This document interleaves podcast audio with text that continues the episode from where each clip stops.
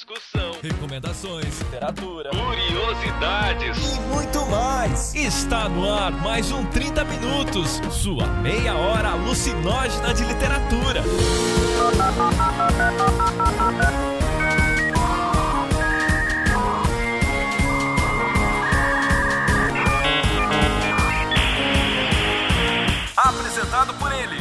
Host mais incoerente da podosfera, Vilton Reis. Eu acho que a internet incentiva muito a escrita, cara. Eu não lembro quem foi o teórico que, sei lá, eu li isso em, em algum lugar e não lembro a fonte. Mas não fui eu que disse.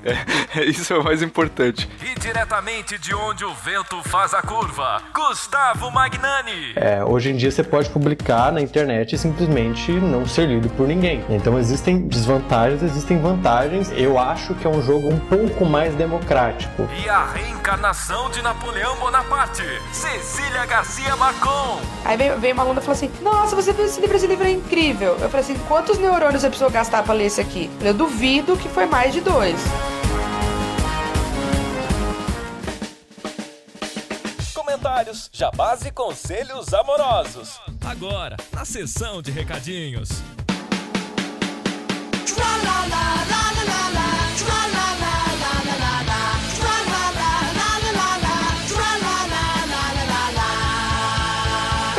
nossos recadinhos de hoje, algumas coisas sempre importantes e relevantes que a gente fala aqui. Ou não. Ou não, ou não, sempre ou não.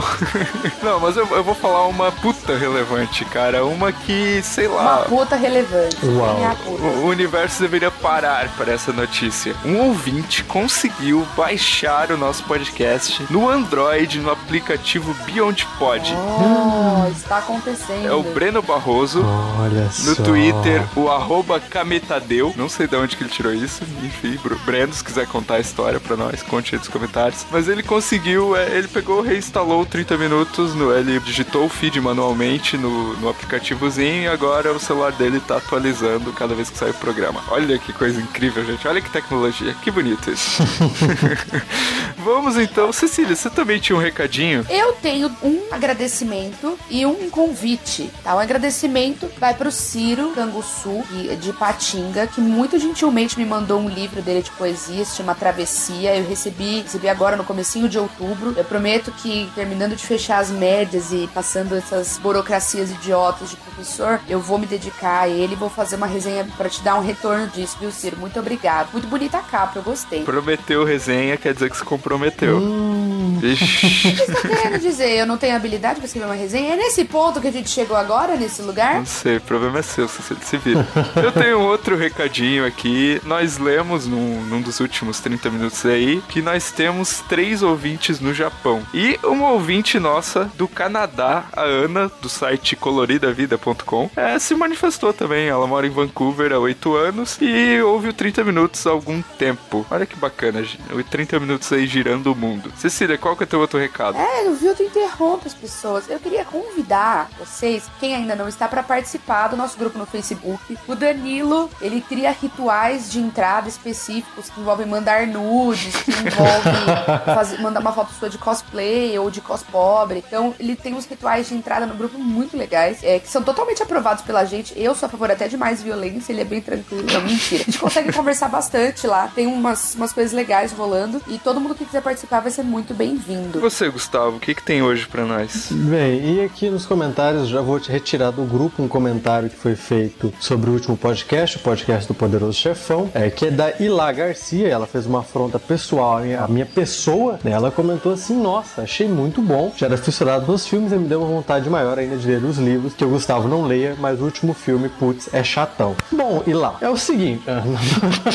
não, tô brincando. É, eu entendo que o último filme seja que muita gente acha chato e tudo mais, mas eu acho muito, muito divertido e acho que fecha a trilogia com chave de ouro. E a recepção de todos os outros comentários aqui foram muito bacanas, de que o podcast passou super rápido, de que foi muito bom é, ouvir, de que foi muito divertido, curiosidades e tudo mais. É, então, a gente agradece. E tem um outro, dois outros comentários aqui no site do Francisco das Chagas que disse: Já baixei o livro e tá na fila para eu ler. É, eu tô trazendo justamente porque hoje o nosso assunto aqui é sobre baixar livros, livros da internet, então fica né, tipo, esse plot né? e, tem, e tem um outro aqui, olha só, esse, esse, essa é outra afronta, pessoal. Ixi, É a Salma. Arik. Ai, preciso confessar que estou lendo Ovelha Pirata. Olha só que isso, gente. Pelo amor de Deus. Não façam isso. É, explica depois, mas só porque estou esperando uma resposta do Gustavo no direct antes de comprar o meu. É, Sawai, eu vou te responder porque eu esqueço de olhar no Instagram. Eu esqueço que o Instagram tem direct, mas eu vou dar uma olhada lá. Muito obrigado pela leitura. E é isso. Dito isso, vamos pro cast.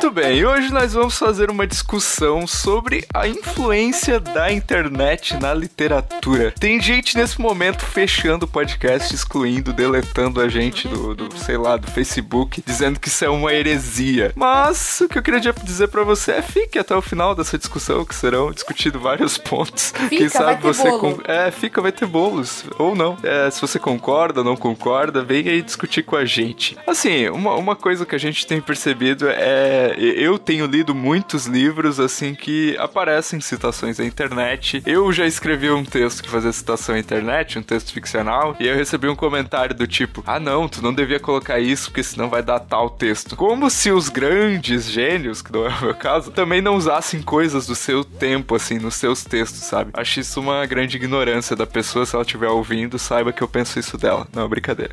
Misericórdia, o cara começa Tem assim. alguém muito ressentido aqui, né? Isso, porque a barraqueira sou eu, né? Quem se encrenca, o Napoleão Bonaparte, várias mil tretas, tudo sou eu. O cara começa assim o podcast. É isso aí. Então, Cecília, conte-nos é, alguma coisa a respeito da influência da internet na literatura. Você acha que influenciou ou não? Tem um pensador, eu fiz uma, uma disciplina na, na Unicamp que chama Linguagem e Tecnologias. É, e a gente leu um pensador que se chama Manovich. Humano, humano. Não, não, não. O Manovich, Manovich, ele fala uma coisa muito legal a respeito da internet, que ele fala, ele traz dois conceitos da internet, que é o conceito de algoritmo, da informática, né, do algoritmo e do banco de dados, para falar do quanto a internet não é controlável. Primeira coisa, entendam, não existe meio ou possibilidade de parar algo que entra na internet. Por mais que se tente, por mais que se coloque leis, por mais que se pense em punições, por mais que se crie uma cadeia específica sem Wi-Fi, por mais aconteça tudo isso, não há meio. Uma coisa que entrou na internet, ela vai se reduplicar e vai ser armazenada de maneiras tão diferentes que é impossível pausar aquilo. Um livro, uma foto, um nude, vídeo dando uma zinha, tudo isso caiu na internet, acabou, nego. Não tem mais jeito.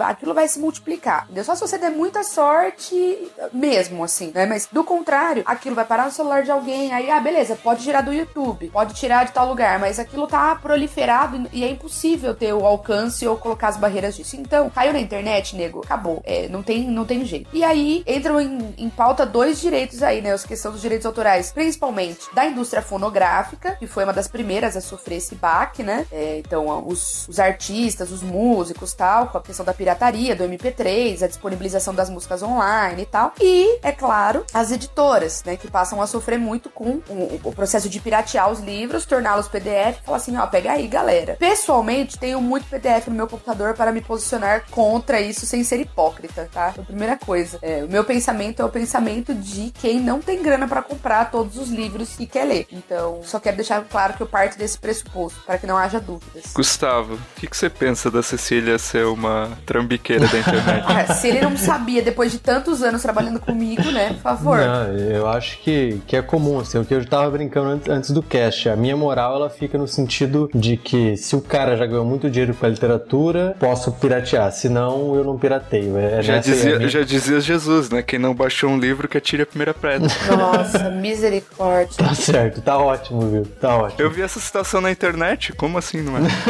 Você viu no Face? Como assim é mentira? Mas em relação ao, ao ponto inicial lá do, do debate, como a internet mudou a literatura, semana passada eu fui dar uma palestra sobre esse tema, é o momento do monóculo agora, né? Oh, oh, eu fui dar uma palestra sobre esse tema. Palestra! São um autor bem sucedido. Fui dar uma palestra sobre esse tema. Na verdade, não foi uma palestra, né? Foi uma aula magna, né? Na verdade. Eu acho que o Gustavo tava cantando no Rock in Rio. Mas enfim, é, é, e daí um dos temas que eles me pediram pra falar é justamente sobre isso. E coincidentemente, esse é um projeto, ó, já fazendo um jabá futuro, né? Que eu tô trabalhando com outro jornalista em cima desse projeto. Ele tá muito recente e tal. Então a gente tem, a gente tem visto, assim, aberto várias possibilidades de como a internet está mudando, já mudou e mudará ainda mais a literatura. Envolve nudes, Possivelmente, quem sabe. senão não vai dar certo. Não esquece.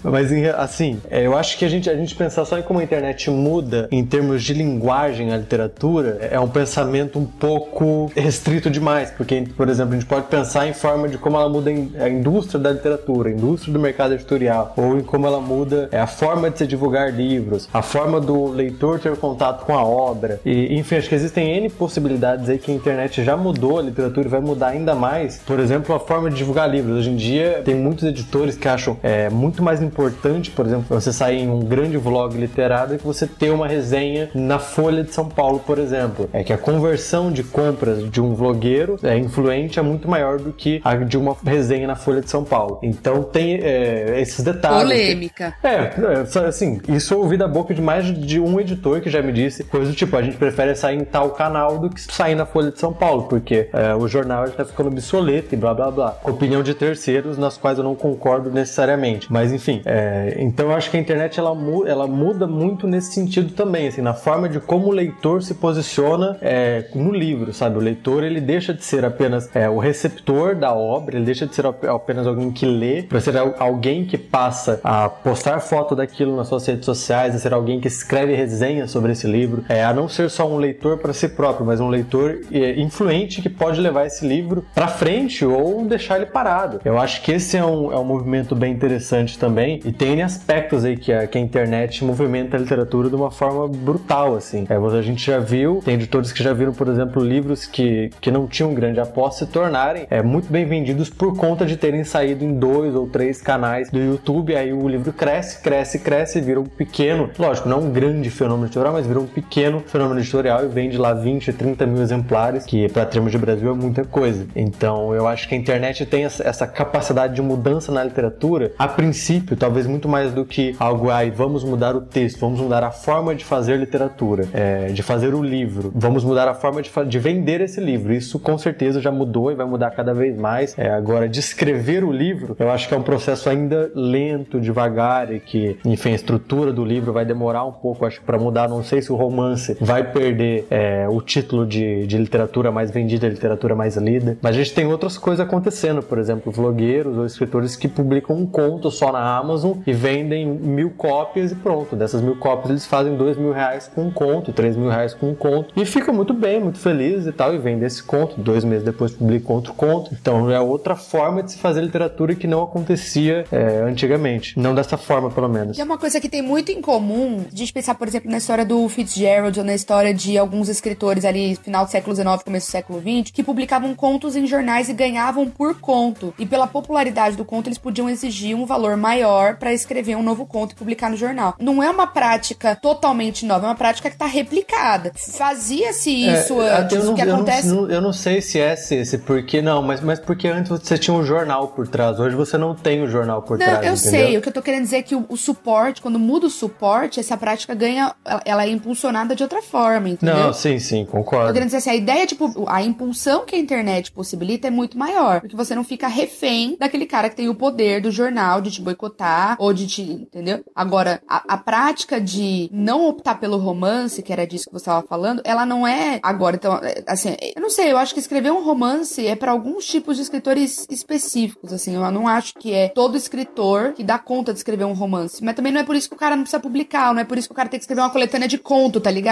Tipo, uma coletânea de conto vai vender às vezes bosta nenhuma, porque ninguém tem paciência. Mas um conto sozinho as pessoas acabam querendo comprar. É interessante o quanto o suporte, a possibilidade da internet, ela impulsiona uma galera que tava escondida, que tava à margem, entendeu? É, eu, eu acho que esse ponto, sabe? Tipo, pô, tem muita gente tirando texto da gaveta que não tiraria de jeito nenhum, cara, se não fosse a internet. E, e até mesmo, eu acho que a internet incentiva muito a escrita, cara. Eu, eu não lembro quem foi o teórico que, sei lá, eu li isso em, em algum lugar e não lembra a fonte. Bom, mas não fui eu que disse. É, isso é o mais importante. Que ele, ele estudava essa questão, assim, do quanto a, a gente tinha uma cultura de rádio, depois a gente tinha uma cultura de televisão, e daí a gente veio pra internet. Então a gente tinha uma cultura de áudio, a gente teve uma cultura visual, e agora a gente voltou pra uma cultura durante muito tempo só de escrita, porque só a internet 2.0 começou a ter imagem, ter vídeo. Então, é, essa coisa, assim, sabe? As pessoas voltaram a escrever, se é que escreviam antes, né? Que também, sei lá, acho meio vago dizer isso. Agora, tipo, os efeitos disso, cara, ainda é bem, é bem cedo, assim, pra, mim, pra gente medir, sabe? É, eu acho assim, por exemplo, as pessoas, elas, sem dúvida alguma, elas nunca escreveram tanto. É, você parar pra pensar, há 30 anos as pessoas paravam pra escrever pra quê? Ou porque elas estavam na escola, ou para mandar uma carta, enfim, para mandar alguma coisa do tipo. Hoje você escreve para absolutamente todas as coisas, para se comunicar, para tudo, enfim. A escrita ela passa a fazer muito mais parte da vida é, do, da, do ser humano hoje em dia. Mas isso também não é, eu não tô dizendo isso de uma maneira idealizada, oh meu Deus, todos somos, enfim, todos estamos escrevendo muito mais. Arte literária não é isso. É escrita da forma em prol, por conta da comunicação, né? Precisamos nos comunicar. Qual é a melhor forma de comunicação hoje? Qual forma mais rápida? Ah, WhatsApp, Facebook, enfim, aí as pessoas escrevem porque é a coisa mais prática a ser feita. É, não é o que eu estou exaltando nem criticando, é só uma observação. Mas só em relação ao, ao, jornal e ao conto, eu acho que existem, por exemplo, coisas positivas e coisas negativas, né? Hoje, se alguém publica na Amazon, você não precisa passar, talvez, por uma panela dentro de um jornal para chegar naquele local e tal. É fazer todo o, o quem indica, como que você publica naquela revista e tudo mais. Entretanto, antes, quando você publicava numa revista, é, digamos, uma revista conceituada, o seu, as pessoas da área literária, digamos, passavam a te conhecer, seu trabalho ganhava credibilidade e tudo mais. Era algo meio que garantido que isso ia acontecer. É, hoje em dia você pode publicar na internet e simplesmente não ser lido por ninguém. Então existem desvantagens, existem vantagens e eu acho que é um jogo mais, é, um pouco mais democrático. Não tanto também, eu não acho que é toda essa idealização de que, ah meu Deus, é só publicar na internet, de que o bom escritor vai ser descoberto na internet. Não é assim que funciona. É, eu acho que existem N fatores que, que interferem no, no bom escritor ser descoberto. Mas que a internet possibilita essa, essa, essa descoberta maior, isso eu acho que é, que é meio fato, assim.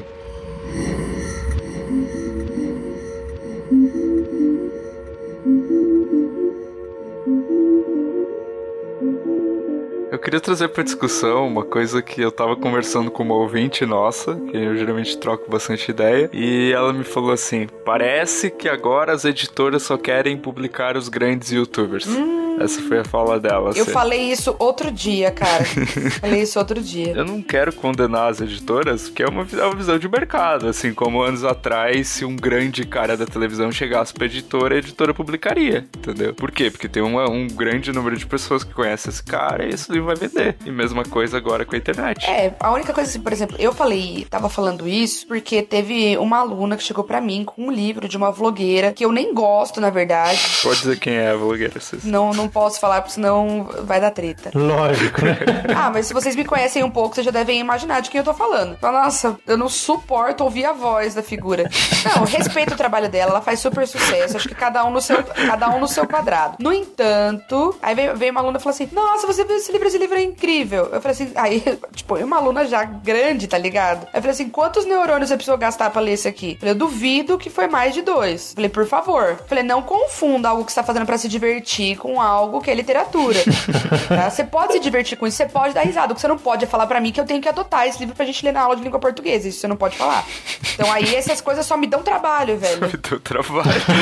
e, e, eu acho que é super justo, porque assim, não é, não é uma visão elitista tua, porque alguém pode pensar, nossa, mas como a Cecília tá sendo retrógrada? Mas, pô, antes de dizer isso, vocês têm que abrir este tipo de livro para ver do que eles falam, do que esses livros tratam. E aí vocês vão ver que a Cecília não tá errada em momento algum, assim. São machistas, transfóbicos, racistas, elitistas, gordofóbicos. Dissemina todo tipo de preconceito achando que tá sendo só engraçado. Quem ouviu o cast eu falando do Charlie Hebdo sabe muito bem o que eu acho desse tipo de gente, né? Então, eu não, não, não consigo lidar, não estou pronta. E, e assim, como o Vilto falou, é produto, é claro que vai vender, é óbvio que todo mundo quer publicar, mas eu acho um pouco incômodo, por exemplo, você chegar numa livraria e você ver que tem um stand inteiro pra Kéfera, entendeu? E, e eu vou falar nomes, porque assim, eu não tenho nada contra ela, nem, nunca encontrei ela, não gosto nem desgosto do trabalho dela. Assim, não tenho nem nenhum, nem, mas enfim, eu acho assim, que ela já tem toda a divulgação maciça que existe no canal dela e o que, o que é um pouco incômodo é você ir pra livraria e ver que um espaço maravilhoso a vitrine, por exemplo, está dedicada exclusivamente a ela. Como assim? Será que a pessoa, é, os leitores dela eles já vão na livraria procurando o livro dela, sabe? Eu não sei se existe toda essa. Ela já está extremamente exposta. É preciso a livraria expor ainda mais, deixar de, enfim, de colocar outros autores ali para que ela ganhe mais espaço ainda, sabe? Eu acho que é uma coisa meio, meio canibal, assim. É, alimenta tanto sucesso a um ponto de que outras coisas ficam completamente de lado. E, e aí, será que daqui ano que vem vai ter outra Kéfera para publicar e para alimentar o mercado dessa forma? É, a resposta é que sim, com certeza vai ter outra Kéfera. Não sei se vai ter, mas se eu tivesse uma editora, eu queria achar essa pessoa. Sim, não, a primeira coisa, quando publicaram o Felipe Neto. Ah, por favor, não. Felipe Neto. Esse eu posso falar, não suporto ouvir a voz. Eu comentei com um amigo, quando publicaram o Felipe Neto, eu falei assim, quem vai ser o próximo? E demorou muito tempo para lançarem o próximo. E isso eu não entendi das editoras. Demorou um ano e meio, dois anos para sair o próximo vlogueiro de grande sucesso publicando um livro. Que no caso acho que foi o Christian Figueiredo, do Eu Fico Louco, junto com, junto com outro cara lá, Diário de um Apaixonado, alguma coisa assim. Teve o Eu Me Chamo Antônio também, mas não sei se foi antes ou foi depois. E também não sei se chegou a ser best-seller. Sim, sim, mas eu tô falando assim, de quem vendeu, tipo, mais de 100 mil cópias, sabe? Então, tipo, aí esse, esse Christian Figueiredo saiu, se eu não me engano, ano passado, com Eu Fico Louco 1, e daí esse ano, de repente, chega o Eu Fico Louco 2. Tipo, é um livro onde ele conta a história da vida dele. E acho que o, o segundo, o mote do segundo é as coisas que eu não tive coragem de contar, né? Tipo, pô, agora no segundo você teve, né? Então... Coragem não, né? Me pagaram melhor, aí eu contei.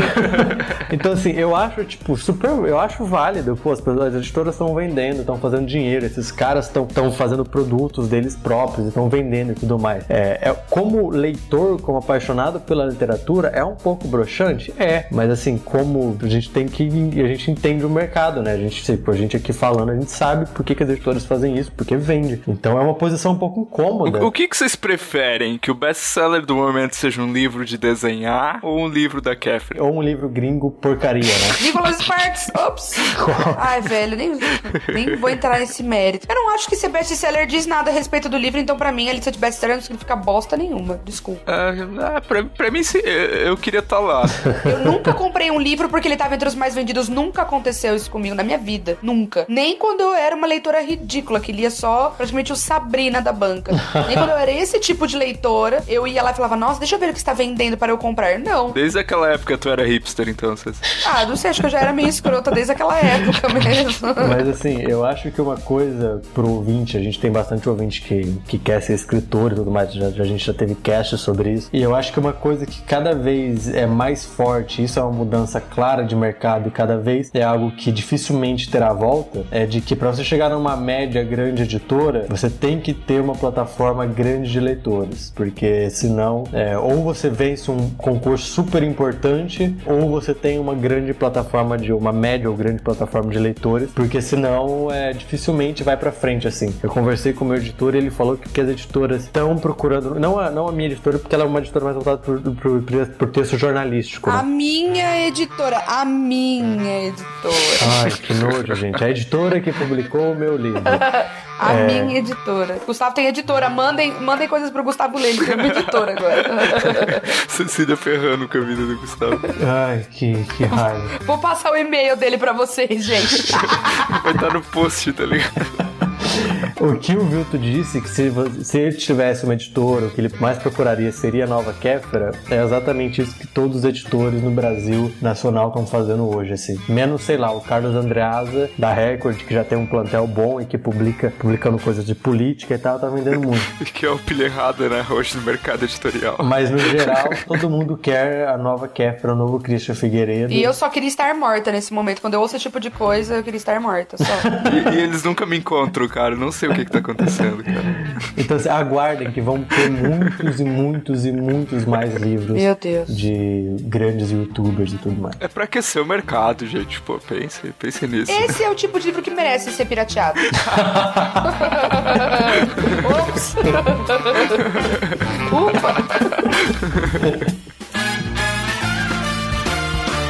Cara, ah, eu não sei, cara. Eu, eu sou a favor que publique mesmo, que venda mesmo, que ganhe destaque na livraria se for preciso. Cara, sei lá. eu- eu- se as pessoas não leem isso, cara, elas vão ir pro cinema, vão ver qualquer coisa, vão, sei lá. Não, eu concordo, eu concordo, viu? Eu, eu também visão, mas eu É, acho é o- assim é o que- lado pipoca da vida, entendeu? Sim, não, eu também acho. Tipo, eu não acho que tem nada de errado, assim. É, agora, eu acho que também poderia ter um pouquinho. Porque eu não sei se você chegou a abrir alguns desses livros, mas eu acho que poderia ter um pouco mais, sabe, de cuidado com, com a obra em si, porque você vê que aquilo. Assim, eu- literariamente falando agora, tá? Mas são textos muito mal escritos, muito mal escritos, mas muito mal escritos. Então eu acho que poderia ter, sabe, um cuidado maior, um trabalho mais, mais cuidadoso. Pô, você vai vender de qualquer jeito, sabe? Então faça uma coisa que seja um pouco mais elaborada, que seja um pouco mais interessante é, pro público em si. Bota a mão na consciência e para de falar merda um pouquinho. É, tipo, sabe, Entendeu? pensa um pouco mais Estuda um pouco, antes ela, será que eu tô sendo racista se eu falar uma coisa dessa? Será que eu tô ofendendo travestis e, e o grupo LGBT eu falar uma parada? Pensa, não dói, eu garanto. É cansativo, mas doer não dói. Então isso me deixa muito puta, entendeu? Isso me deixa especificamente puta. Porque aí o cara fala assim, sei lá, eu não lembro que vlogueiro que foi. Ai, passei esse batom, fiquei parecendo um travesti. Mas foda-se. Mano, primeiro, uso abusivo do palavrão como forma de parecer empoderado. Dois, por que que parecer um travesti tem que ser parecer uma coisa ruim, tá ligado? Tipo, você tá reenfatizando uma coisa que já é ruim. Então para de falar esse tipo de coisa, para de propagar isso. Já que você tem espaço, já que você foi impulsionado, você tem gente te assistindo, faz alguma coisa que preste, entendeu? Faz algum bem. Ah, eu,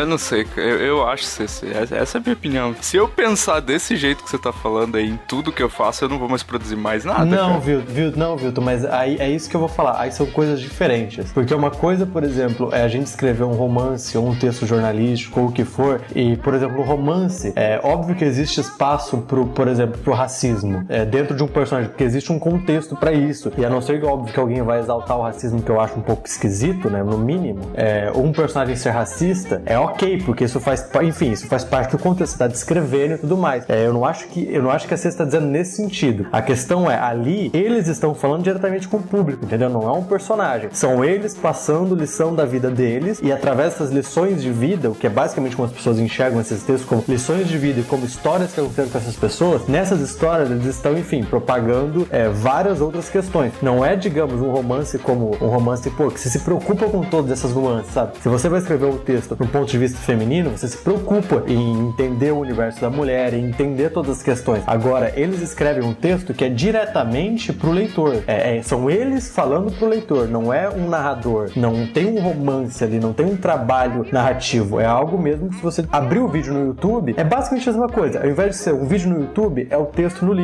E aí eu vejo problema, porque seria o mesmo problema de você abrir no YouTube e ver uma pessoa sendo racista. É, eu acho que essa é a diferença, entendeu? Da- Do que a gente tá falando de, de literatura, é de romance e de textos é, que não dá nem pra dizer que são autobiográficos, mas de crônicas, talvez, não sei. É, de algum tipo de texto autobiográfico em que esses grandes vlogueiros falam diretamente pro seu público. Eu acho que aí tem um grande problema você ser racista, você ser machista, você ser elitista, porque aí você de fato você tá pregando, sabe, o seu modo de vida, entregando para aquelas pessoas que são jovens, e, enfim, é, essas pessoas elas, elas têm que ter responsabilidade pelas coisas que elas falam. né? Eu acho que existe uma grande diferença entre a literatura narrativa, o romance, o conto, a poesia, pro que eles estão publicando. Não estou dizendo que é bom, nem ruim, nem melhor, nem pior. Acho que apenas são coisas diferentes. Só, eu só acho que essa é uma discussão que a gente não vai chegar a lugar nenhum, porque, cara, o, o que eles estão fazendo é o que todo mundo tá fazendo de um jeito ou de outro na internet, a diferença é que eles têm um grande público, e por isso eles vão ser mais julgados ou menos julgados, entendeu? Exato, mas se você se coloca num papel desse, a tua responsabilidade com aquilo que você fala é muito maior. Mas eles não se colocaram nesse papel, aconteceu isso. Pô, ah, beleza, mas a hora que tu decide. ah, vi- viu, tu? A hora que você decide que você vai publicar um livro, pelo amor de Deus, como é que você não tá ciente da responsabilidade que é? Para de. Para com isso, cara. Ô, lógico que sabe. Eles têm responsabilidade sim, porque, por exemplo, você abre um, um vídeo do, de um fulano X, não, não necessariamente da Kefra, que eu acho que não, mas talvez de um outro. É, você vê que o cara cuida às vezes para não falar alguma coisa né, que tenha, sei lá, uma conotação sexual, alguma coisa do tipo, porque ele sabe, e às vezes eu já vi vídeos deles falando isso, que ele tem é, espectadores de 10, 11, 12 anos. Então eles têm essa consciência. Lógico, eles vão falar de sexo, vão falar de varia. Eu acho que tem que falar mesmo. Não, não, tô dizendo, não tô dizendo isso. Mas eu acho que a forma, sabe, tem que cuidar, porque não é um romance, é, não existe um filtro ali, não existe uma, uma interpretação de que, ah, este personagem está dizendo isso. Portanto, sabe, não existe isso. É algo que está sendo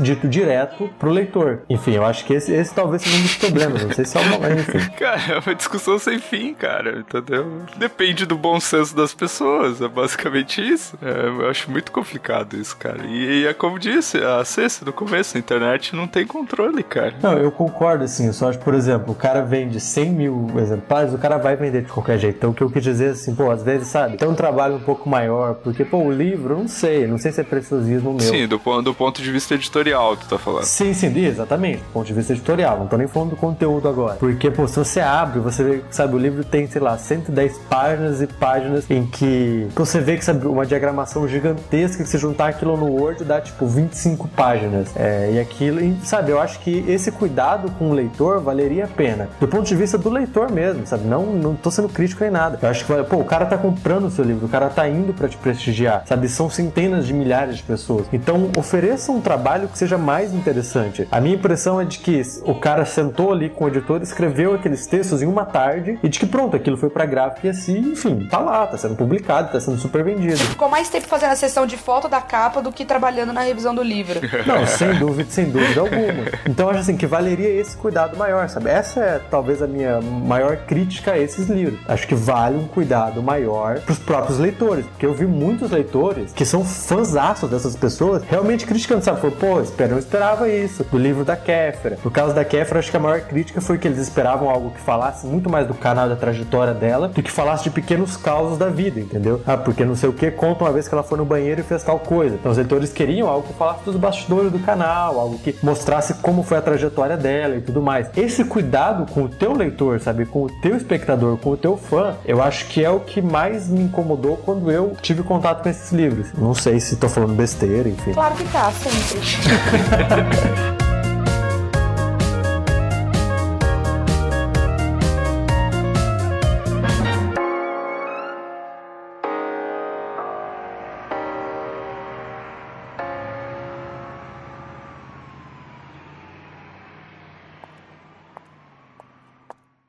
Trompetista.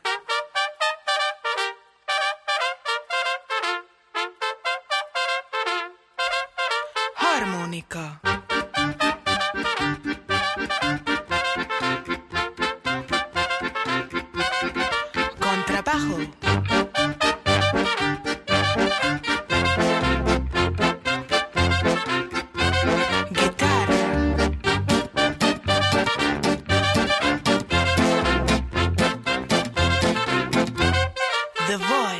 E vamos então para as nossas palavras finais nesse cast, que nós não chegamos a lugar nenhum, eu acho. Mas enfim, eu, eu acho que a gente falou algumas coisas aí que dá para pensar. Gustavo, o que, que você tem a dizer aí para concluir o assunto? Não, eu acho assim que, que a internet ela mudou e vai mudar cada vez mais drasticamente a literatura, e isso a gente já percebe na forma de divulgação e vários outros assuntos que a gente tratou. Sobre a questão dos blogueiros, de outros veículos que vão publicar livros e tal, eu só queria dizer assim que as- talvez a minha fala possa ter ficado um pouco ambígua, mas eu acho que tem espaço para todo mundo, eu não acho que seja ruim essas pessoas venderem, eu acho, enfim, que faz parte do mercado, eu acho completamente, inclusive compreendo as editoras e acho bacana, acho interessante, acho legal que essas pessoas comuniquem e de certa forma talvez incentivem os seus espectadores a começarem a ler livros e tudo mais. É, eu acho que a pessoa estar lendo é, é algo a princípio sempre positivo. Então acho que esse fenômeno pode ser interessante. Com todos os mas e poréns que a gente já tratou no cast. É, eu acho que é isso assim, só mostrar que eu não tô com nem um pouco de recalque da Kéfera tá na lista dos mais vendidos, não tem nada disso. É só tipo algumas coisas me incomodam, mas eu acho que é um fenômeno natural e aceitável porque esses caras têm uma legião de fãs assim, algo absurdo e muito incrível e sei lá, é, os caras vão pro Bienal e levam 5 mil pessoas que ficam chorando e gritando. É, sei lá, que músico faria isso hoje no Brasil? Que artista faria isso? Poucos. né? E eles nasceram na internet e causam esse, esse furor todo. Eu acho isso muito legal, com todos os mas e poréns que a gente já falou no cast. Cecília, dê suas palavras finais e qual a pergunta que a gente vai fazer pro público? Bom, pessoal, espero que vocês tenham gostado. Acho que o que quando a gente pensa em internet e literatura, o que a gente tem que entender é que abrir esse espaço nem sempre é só bom, mas tem sempre o lado bom e esse lado tem que ser preservado, que é democratizar e oferecer oportunidades de acesso de publicação. E a pergunta principal aqui é: que canais do YouTube vocês acompanham? Então vocês acompanham blogueiros? Quais blogueiros vocês acompanham? Por que que vocês acompanham? O que, que tem de legal nesses canais que faz vocês assim acompanharem fielmente? É, se vocês compraram o livro de alguém que tem um canal, comentem como foi a sua experiência, comentem por que, que vocês compraram, o que, que vocês esperavam dessa leitura. É isso. Bom, o que eu tenho a dizer é que eu acho que a internet é uma grande ferramenta, tanto pro lado bom quanto pro lado ruim. Às vezes ela potencializa imbecis, né? Mas isso faz parte, gente, faz parte aí dessa onda da internet. E responda aí o que, que vocês acharam, o que vocês concordam, o que, que vocês discordam. Indique aí canais do YouTube, indique um muito bom lá no YouTube do Homo Literatus, o outro lado Literatura.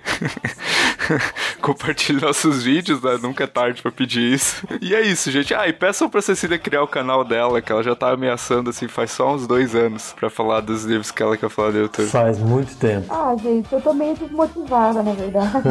É isso aí, gente. Muito bem, até semana que vem.